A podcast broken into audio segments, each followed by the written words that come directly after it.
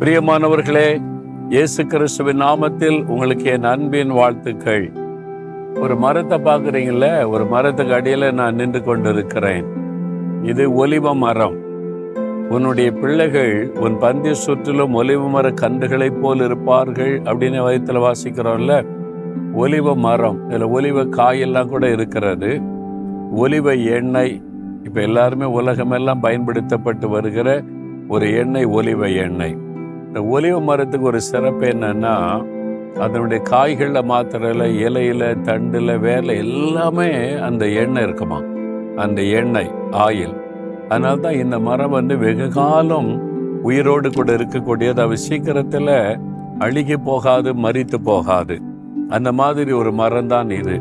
அதனால தான் உன் பிள்ளைகள் ஒலிவு மர கன்றுகளைப் போல் இருப்பான்னு செழிப்பாக இருப்பாங்க ஆசிர்வாதமாக இருப்பாங்கன்னு அர்த்தம். அதை ரெப்ரசன்ட் பண்ணுவதுதான் இந்த ஒலிவ மரம். சரி பாண்டவர் ஆண்டவர் உங்களுக்கு என்ன வசனம் வைத்திருக்கிறார்? சங்கீதம் ஒன்பது ஒன்பதை பாருங்க. சிறுமைப்பட்டவனுக்கு கத்தர் அடைக்கலமானவர். நெருக்கப்படுகிற காலங்களில் அவரே தஞ்சமானவர். சிறுமைப்பட்டவர்கள் நெருக்கப்பட்டவர்கள். உங்க வாழ்க்கையில ஒரு சிறுமையை நீங்கள் அனுபவித்து கொண்டிருக்கலாம்.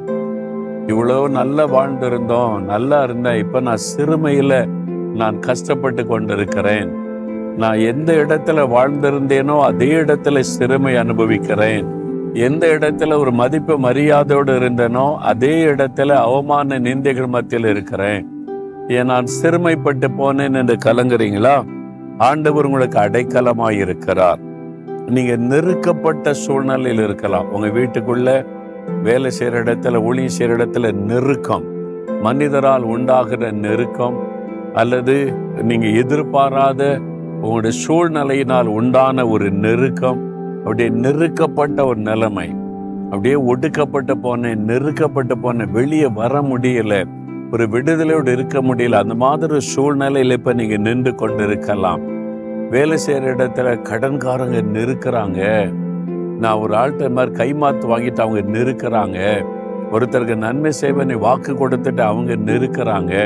இந்த மாதிரி நெருக்கத்திற்கு நடுவில் என்ன செய்யறதுன்னு தெரியாம தவித்து கொண்டிருக்கலாம்.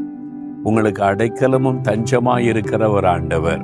அதனால இந்த காலத்துல கூட நீங்க சோர்ந்து போகாம ஆண்டவரே எனக்கு என்ன பண்ணுன்னு தெரியல நெருக்கத்தின் மத்தியில் இருக்கிறேன்.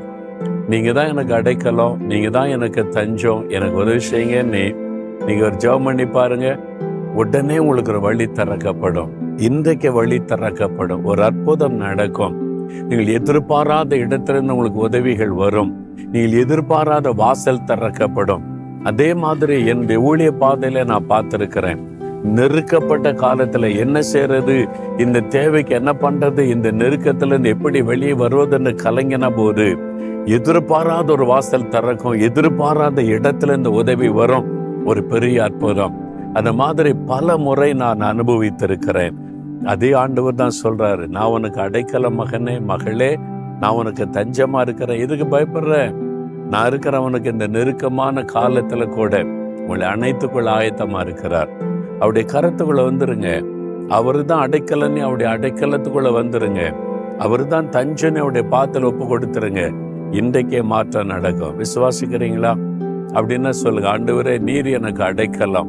எனக்கு தஞ்சம். இந்த நெருக்கமான சூழ்நிலை இந்த மாதிரி ஒரு உபத்திரவ காலத்துல நெருக்கமான காலத்துல நீங்க எனக்கு தஞ்சமாக அடைக்கலமா இருக்கிறீங்க. எனக்கு இதுல ஒரு அற்புதம் நடக்கணும்.